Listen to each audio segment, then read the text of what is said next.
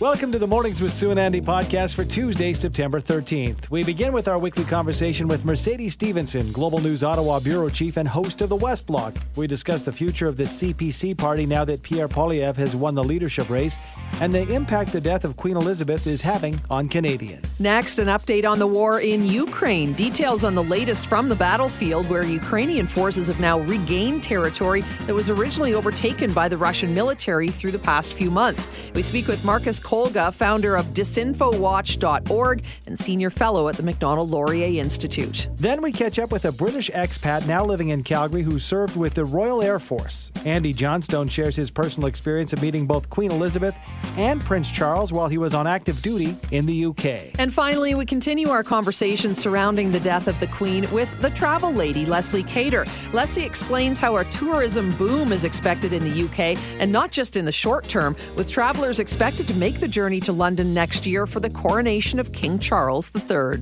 I'm issuing a challenge to Justin Trudeau today. If you really understand the suffering of Canadians, commit today that there will be no new tax increases on workers and on seniors. None. That challenge came from Pierre Poilievre following his decisive victory in the race for leader of the federal conservatives. With details on this and the latest news from the nation's capital, we're joined this morning by Mercedes Stephenson, Global News Ottawa bureau chief and host of the West Block. Hi, Mercedes. Hi, Sue and Andy. Uh, definitely decisive win for sure. And uh, there have been some uh, words tossed about since. Your thoughts and uh, what it feels like in Ottawa with the win by Pierre Poilievre? Well, it feels like it's um, it's absolutely a super decisive win for Poilievre, which they needed in this leadership. Because in previous leaderships, there's been multiple ballots or it hasn't been clear. And that's led to some of that internal backstabbing that took out the last two Tory leaders, both Erin O'Toole and Andrew Scheer, taken down by their own caucus members, not by uh, the opposition or by Canadians at, at large. So this absolutely massive leadership win for him. Um, it sends a message of unity. Everyone is trying to get behind him now. Um, I think there's still concern about some of the things that he said on the campaign trail leading into this, including about cryptocurrency and replacing the governor of the Bank of Canada. You'll notice you didn't hear any of those things in his speech. He may not ever overtly back away from that stuff, but I think you will hear him talk about it a lot less because he understands the difference between winning a leadership and what people do to do that and winning a general election and what resonates. And what you heard in that speech very heavily was about workers, about inflation, about the cost of living, about what we call pocketbook issues in politics. And those are things that affect everyone because life has gotten really expensive. You also saw the way that he framed himself differently. Um, he talked about the fact that he is actually the son of a teenage mother. He was adopted by two teachers and raised. Uh, his wife is an immigrant who came to Canada from Venezuela, fleeing the regime there. Um, he's really playing up those aspects of his life that make him relatable and that make him seem like he understands everyday Canadians. Um, now, on the other hand, this is also someone who was elected to be an MP at the age of 24 and has been making six figures since then. So his adult life has been all politics. But you can see how good he is at politics, too, with the way that he brings out these things we haven't heard really before um, and, and platforms them as a way to try to connect to Canadians. I uh, guess the big question is, Mercedes, you mentioned it was a decisive win. He is going to go ahead and try to do something that you know, not only Scheer could not do, but also O'Toole. Uh, we are, uh, who knows if, if there will be an election sooner rather than later, like it is planned. Uh, are we hearing uh, that uh, Justin Trudeau has committed to be the Liberal leader going into this next one?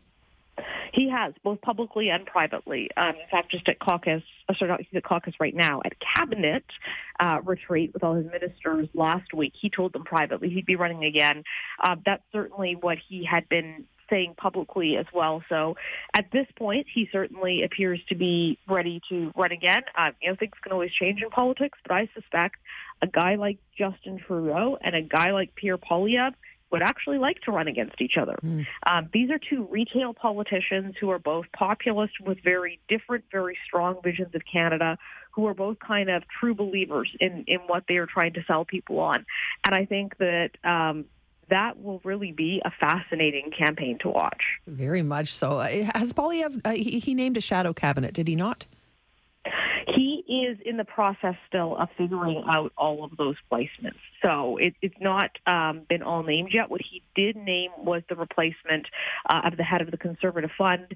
That's very, very powerful because it's all the party's money. And by the way, the party has a lot of money right now after this leadership race. And he named a guy who was actually Stephen Harper's lawyer. Mm. Um, so an interesting nod to the Harperites there of bringing some people back who have experience. I've been hearing behind the scenes they're having some trouble staffing um, the official leader's office, and this is something all parties deal with, by the way, because the Conservatives, uh, with a guy named Guy Giorno, brought in a law that you can't lobby for five years in Canada after you work as a political staffer at the federal level. Well, lobbyists make a lot of money, and that means a lot of folks with a lot of experience who are lobbying now don't necessarily want to leave their jobs to go back into an opposition position when they may not win an election and will take a, a significant pay hit for five years. So they not only have to name that front bench in front of the cameras, uh, but they have to put together who who really is driving the bus behind the scenes. And I think that's actually the tougher thing for them. The uh, death of Queen Elizabeth II, Mercedes being felt across the world, and obviously here at home. Are there discussions about making Monday a holiday here in Canada, as as they're doing in the UK? I don't have an answer to that question for you. I know we are preparing um, for events in Canada on Monday. Some of them are still under embargo, which is why I can't talk about all of them. Uh, we receive that information to prepare for a broadcast, but we can't always disclose what's actually in it. Um, I haven't heard about a holiday possible. I've never been through the death of a queen before, so I'm not sure how this is going to play out. Uh, but uh, I know the prime minister is taking questions today, and I imagine uh, that might be one of the questions that is put to him. Flags are at half mast across Ottawa, though today, right? And and will oh, be yes, until we're, the funeral. We're in like an official period of mourning, mm-hmm. so uh, you'll see government officials um, still wearing like black ribbons and stuff when they're walking around. Yeah, lots of talk as far as you know uh, what this looks like for us as a nation, and even down to the the currency. And it was uh, told to us that we wouldn't be seeing vast changes. But do you think that there would be a possibility, from what you're hearing, of seeing King Charles III on any of our currency in, in the coming years, a couple of years? Yes, absolutely. All of our currency will change. It will just take time. So what they tend to wait for is new bills to be issued, and then they're put onto the new bills. So no one's going to take away the cash that you have right now. It's still completely valid. It will continue to circulate probably for quite some time, but you will start to see the king.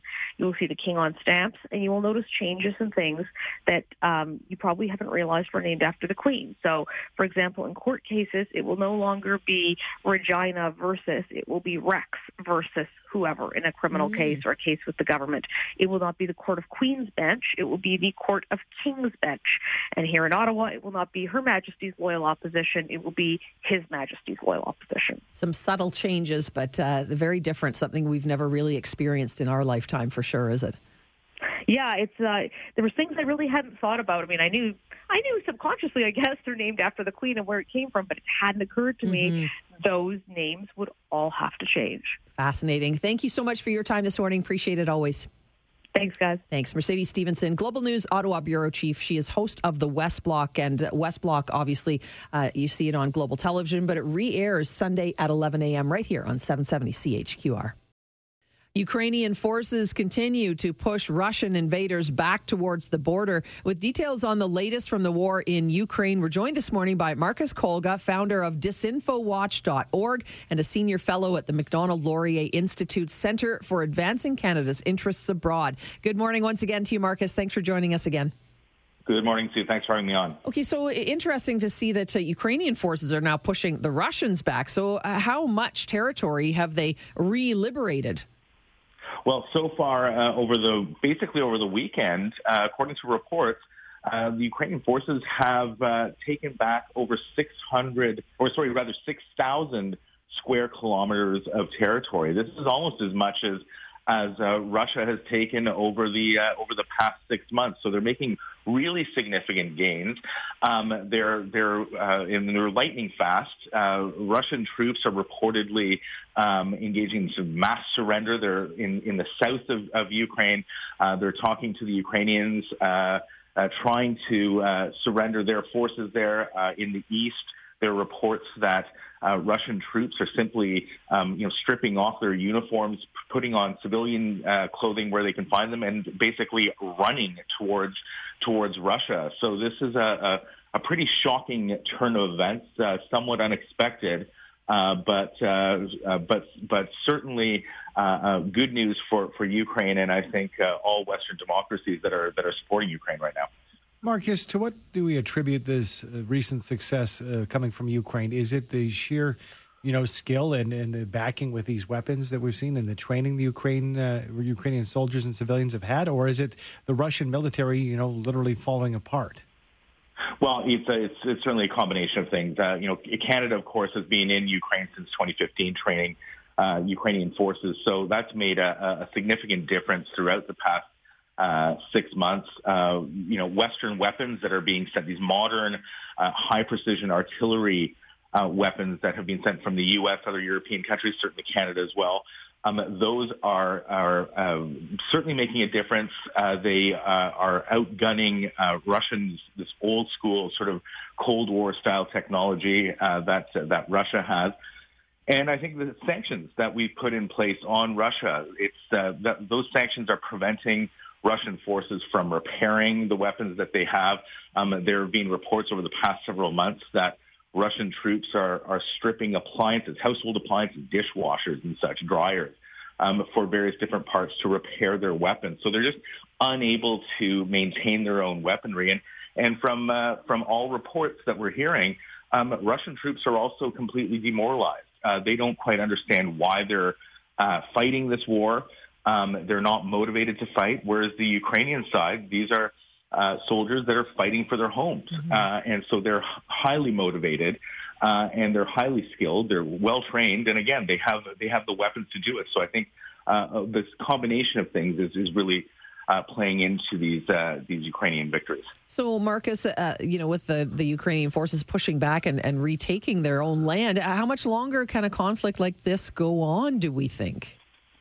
Oh, it's hard to say right now. I mean, these uh, you know these gains that Ukraine has made over the past weekend, um, you know, I think they're cause for optimism. Um, but let's not forget, Russia is a huge country. They have uh, lots of weapons in store. Uh, they could engage. Putin could order a general mobilization, which would uh, supply him with hundreds of thousands, if not millions, of more troops uh, if he wishes. Um, so it's it's really hard to say. Um, you know, I think everyone is keeping an eye on what Vladimir Putin will do over the coming weeks and months. Um, certainly over the next days.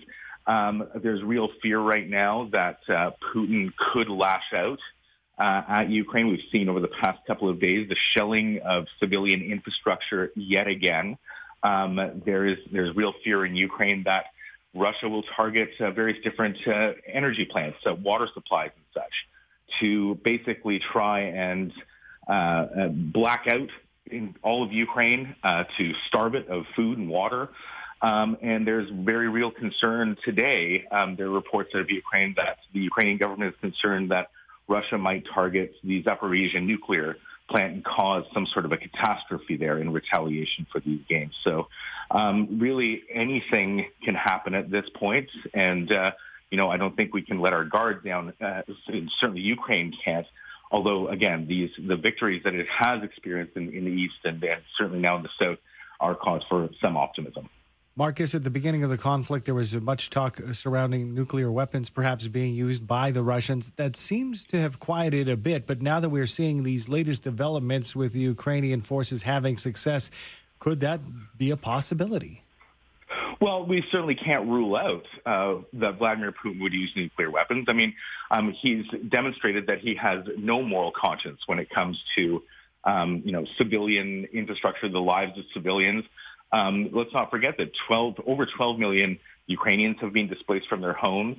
Um, thousands have been killed. Um, you know, uh, civilian infrastructure has been turned into rubble in most of eastern and and, and southern Ukraine. And uh, you know, there have been reports over the past few months that 260,000 children have been actually kidnapped from regions in eastern Ukraine and southern Ukraine by, by Russian forces, taken from uh, from uh, various different orphanages and, and, ripped away from families. So, um, you know, I wouldn't rule out Vladimir Putin using any sort of, uh, you know, whether it's nuclear weapons or or biological weapons. Uh, I think strategically, if he is thinking strategically, um, he wouldn't do that. It would be suicidal for Vladimir Putin to start uh, launching nuclear weapons into Ukraine. But um, I, if there's going to be any sort of catastrophe, again, I wouldn't uh, rule out uh, something happening at a, at a, nuclear power plant, for example, uh, a, a, radiation leak. That's that's where something like that could happen, and. Uh, I, I wouldn't say it's likely, but it's it's a possibility at this point. That's terrifying. Marcus, thank you so much for your time once again this morning. Always appreciate you breaking it down for us. Anytime. Thanks for having me on. Thank you. Marcus Kolga, founder of disinfowatch.org and a senior fellow at the Macdonald Laurier Institute.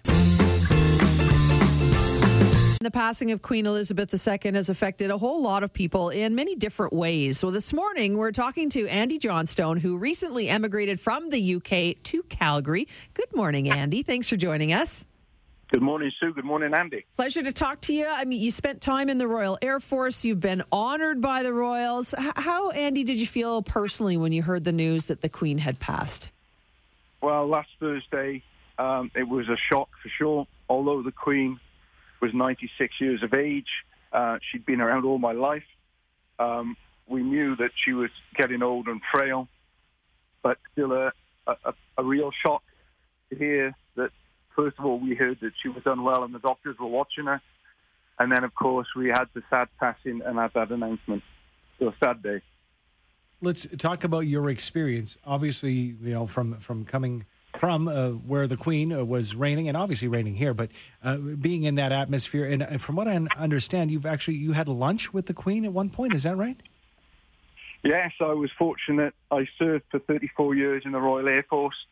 Um, uh, and being in the military gave me many uh, opportunities which you just don't get in Civvy Street. Um, and I was serving at an RAF base in Norfolk, which is the same county the Queen has uh, or had a, a country residence, Sandringham. So um, every two years, the Queen would visit the RAF base and have a, a dinner. And as one of the executive officers, I was fortunate enough to have lunch with the Queen. And I actually sat not on the top table, but the top leg of another table about six feet away from Her Majesty. Wow. What was that like, Andy? Because I hear that, you know, she always, people talk about how, how, she had such a great sense of humor. I mean, she just would be the ultimate person at a cocktail party or a lunch or whatever you might be at. What was it like for you to be there with her? Well, first of all, I was surprised, although she has a tremendous aura, she was only about five foot tall, and you don't pick that up off postage stamps. You can't really get the scale of, of, of the Queen. But Her Majesty was was obvious, um, ingrained in every cell in her body. Her Majesty came through.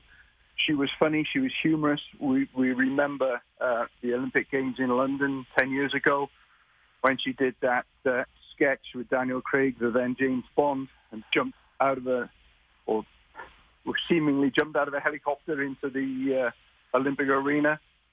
Uh, more latterly with the uh, Platinum Jubilee, of course. She did the little skit with Paddington Bear and pulled out of her um, handbag a marmalade mm. sandwich. Um, I could tell when I was sat, as I said, six feet away from her and she was talking to the station commander.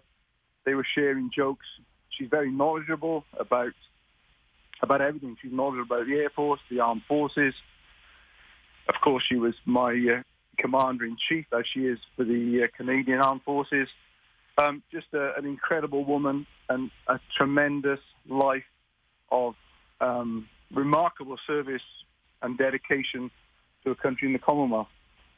You have also within your uh, you know resume here, Andy, you received the OBO, the Order of the British Empire, from what we used to call the Prince, mm-hmm. now King Charles III. And as we change and, and flip the page to a new chapter within the monarchy, there's a lot of questions surrounding what kind of a king Charles will be because the Queen is all we've known for the most part for us.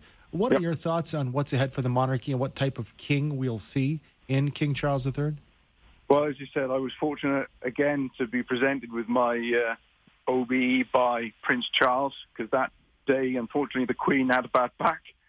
Um, but Prince Charles, now King Charles III, had an apprenticeship of some 70, 73 years. Um, again, he's lived uh, a, a, full and interesting life. Um, again, very knowledgeable uh, uh, about global affairs.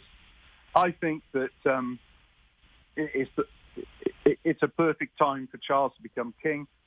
I think he will um, try and emulate his mother with that sense of duty and that service and dedication to the role.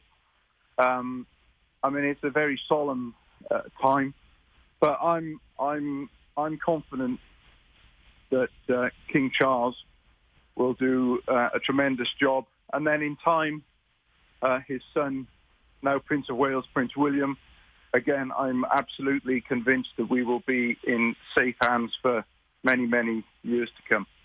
Andy, thanks so much for joining us and talking about your experience. Appreciate it this morning.